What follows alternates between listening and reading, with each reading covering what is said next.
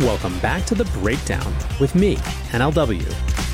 It's a daily podcast on macro, Bitcoin, and the big picture power shifts remaking our world. The Breakdown is sponsored by Nexo.io, Abra, and FTX, and produced and distributed by Coindesk. What's going on, guys? It is Wednesday, January 5th, and we have been catching up on all of the news from the last couple weeks of December, as well as the first few days of this week. Yesterday it was regulations, CBDCs, and Bitcoin mining, and today we're going to look at a few key bits of NFT news. But first, sponsors. This show is sponsored by Nexo.io, the all in one crypto platform for storing and earning interest on your crypto, Abra, a simple and secure app for trading crypto and getting crypto collateralized loans, and FTX, the safe, regulated way to buy digital assets with up to 85% lower fees than competitors. Disclosure as always, I help run marketing at FTX. Second, if you want to support the breakdown, please go subscribe, give a five star rating, or write a review. Or if you're so inclined, join the Breakers Discord. There's a link in the show notes, or you can go to bit.ly slash breakdownpod. So, on to the show. Today we have a major corporate integration showing a business bet on NFTs for a mainstream audience, a major funding announcement showing the bet that investors are making in NFTs' potential, a shift in the cultural dynamic within NFTs, and finally, what could be the beginning of a political fundraising trend. So let's take them one by one, and let's start with this major corporate integration. On Monday, Samsung announced that its new smart TVs will support NFTs. Here's the big quote from their press release With demand for NFTs on the rise, the need for a solution to today's fragmented viewing and purchasing landscape has never been greater. In 2022, Samsung is introducing the world's first TV screen based NFT Explorer and Marketplace Aggregator, a groundbreaking platform that lets you browse, purchase, and display your favorite art all in one place. So let's talk about the functionality. These new Samsung TVs are going to allow you to preview an NFT, including learning about its on chain history. They're going to allow you to purchase NFTs, and there's also even going to be a smart calibration feature that will automatically adjust settings to, quote, the creator's preset values. So this is sort of like Dolby Vision or any of the other smart TV settings you see where the picture automatically adjusts to meet some sort of specific constraint. Now, as you might imagine, the community had lots of thoughts about this. There was, of course, the standard hate, the people who are disinclined to NFTs for their world killing electricity using properties, or any of the other reasons a whole group of people have decided to hate this technology. But there was also a lot of joking about what has become that standard hate. Cobie tweeted, God damn Samsung eco terrorist scam enabling mega capitalist pricks, etc., etc. And Udi Wertheimer tweeted, If you're an ideological NFT hater, you can no longer buy Samsung TVs. And if you own one, you have to burn it because old ones will get auto updated. But of course, there was also a lot of excitement about this. Solana Legend tweeted So Samsung, one of the largest hardware manufacturers in the world, is making an NFT marketplace on their TVs. Tens of millions of homes have Samsung TVs, and people will be able to purchase, view, and trade NFTs at home. Okay. Jake Liebert tweets lots of memeing on this, but for many of us, the TV is already the first electronic frame we have in our homes. I already use my TVs to display photos of my family, not much of a leap to display my NFT collection. Sorry, kids. NFT Kings tweets amazing move by Samsung to create a TV which supports NFTs. They realized no one has dominated the in real life display component of NFTs, so they took action. Respect.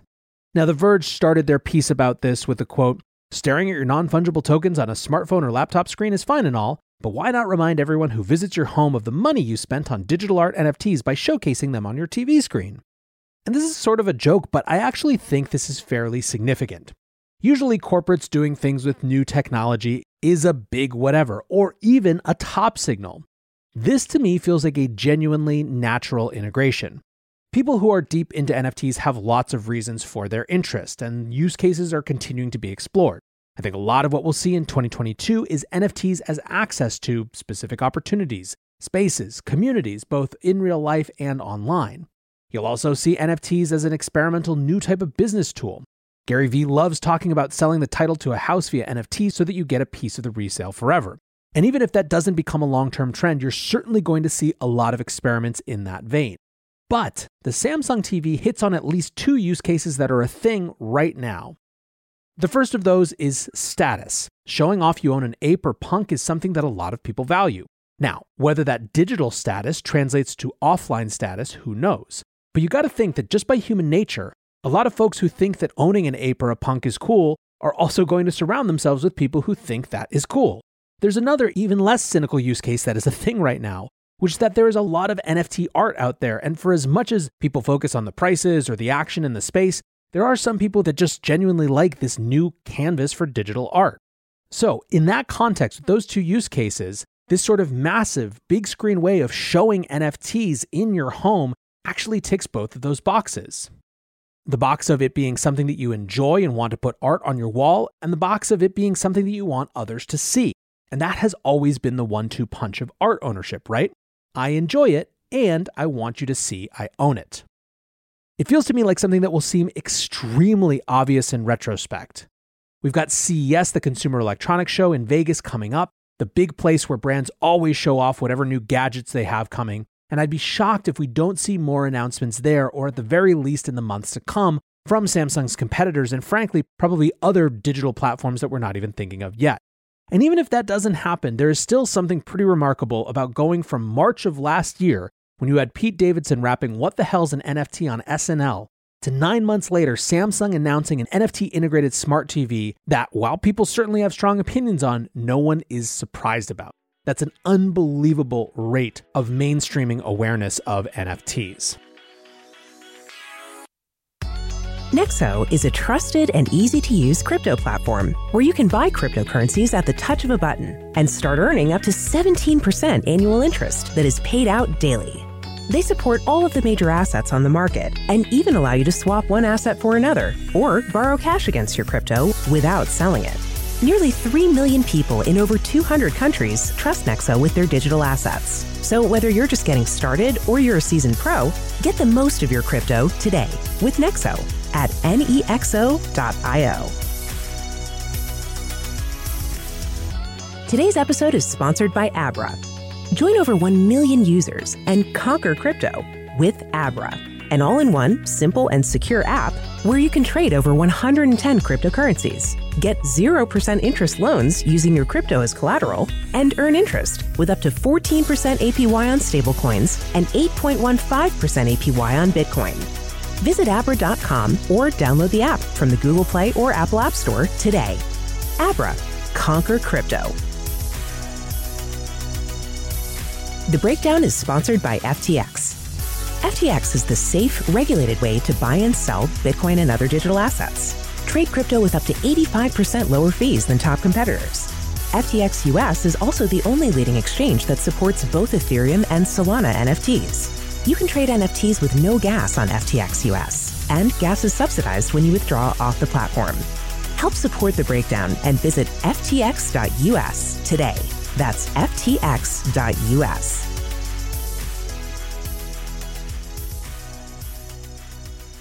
Next up, news of OpenSea's new funding round broke last night. They've raised $300 million at a $13.3 billion valuation. Now, this funding was long rumored, and it was thought to be somewhere north of a $10 billion valuation, but we didn't know exactly where. This keeps OpenSea in the trend of crypto companies raising their valuation extremely quickly. It raised at a $1.5 billion valuation just last July. The round was led by Paradigm and Coatue, and in many ways just reflects the growth of interest in the space as a whole. Joe Pompliano tweeted out OpenSea's annual transaction volume. In 2018, it was 474,000. In 2019, 8 million. In 2020, 24 million. In 2021, 15 billion. And it's worth noting that the NFT markets are starting the year off again in a blistering way. OpenSea has seen more than 1 billion in volume in just the first 5 days of the month. Now, one of the things that I'm keeping an eye on is to what extent NFT market cycles really are different than other crypto cycles. I sort of have this NFTs as splinter asset theory, in which I think that NFTs might be the first quote unquote crypto technology to have a life outside of crypto in which people don't even really understand the crypto rails going on underneath, or at least not most of the people who interact with it. To the extent we see another big boom for the next couple months in NFTs, especially if we see crypto more generally staying flat, I think it'll support the fact that there's some amount of separation in these assets, that everything isn't just moving in lockstep. We've already had a lot of that evidence from last year, but I think 2022 could be a year that gives us a sense of just how separated or still connected NFTs are from the larger crypto market. That gets us to our third big NFT bit of news, which is a little bit more about an internal cultural competition. For a long time, the biggest profile pic collection has been CryptoPunks. They were the gold standard, the OGs of the space. They signified that you were there early and you got it. Now, in many ways, the only PFP in their league was Bored Apes, but even those apes were pretty far behind. However, over the last six months, the list of celebs owning Bored Apes has grown and grown and grown. On December 27th, 11 Partners, the company behind uber popular Miami nightclub 11, announced that it purchased, yes, Bored Ape number 11 for 99 ETH, $396,000 at the time of purchase. On January 1st, it was widely reported that Dave Chappelle had joined in based on the fact that the holder of davidchappelle.eth had spent 99 ETH on an ape as well, but it hasn't been confirmed that that's actually him. On January 2nd, however, it was confirmed that Eminem has bought a bored ape that many thought looked like him, and which had even been called the Emin Ape for 425,000. The seller G Gaza had basically been manifesting this for months, tweeting in November, "I still think Eminem is destined to buy my bored ape one day." And as all this happened, it was sort of secondary to the big news, which was that at the end of last month, the floor price of apes flipped the floor price of punks for the first time. That was something that many thought would never happen. Like I said, punks were positioned as the OG, a must own status symbol, and apes were the new kids. So, what explains the flippening? Well, one Bored Ape Yacht Club member tweeted Apes flipping punks is a sign that community and roadmap can be stronger than historical significance. It's a milestone, but let's remain humble. The NFT space is very new, things can change very fast. The project that might flip apes may not even exist yet. Degen Spartan was a little more cynical. In December, he had tweeted, Gonna be interesting to see what happens to the historical significance premium when, not if, apes flip punks. When that happened, he claimed his analysis was pretty simple apes are ugly, punks are way uglier. Look, for my part, I do not know whatever the future of these things is going to be. And apes flipping punks is about as micro a power shift as this show can get into. But to the extent that NFTs are providing a door into this crypto space, and to the extent that part of the energy around that comes from the intersection with culture, it's at least worth the footnote. Finally, though, to politics. The leading candidate for the South Korean presidency, Lee Jae-myung, will be giving NFTs to campaign donors. This is not a direct sale. Basically, these donors will be receiving an NFT of a picture of him and his policies as a thank you for their donation. Now, I dug in a little bit, and it is pretty tricky to get a handle on the South Korea NFT and crypto regulatory stance. It's not super clear, and in fact seems rather confused. So rather than do too much analysis on South Korea specifically, I'll just leave this as something interesting and something I'd be shocked if we didn't see more of in the midterms in the US. A lot of the conversation on the end of year extravaganza was about how we might see crypto fundraising DAOs basically as PACs, political action communities, during the US midterms. And I think probably this sort of NFTized fundraising is going to be a piece of the puzzle as well. Now, as all this happens, as NFTs enter the world of politics, and as you have more celebrities getting in and more visibility and higher prices and all this sort of stuff, you would expect that NFTs will also get more regulatory focus. And that certainly seems to be the case as well.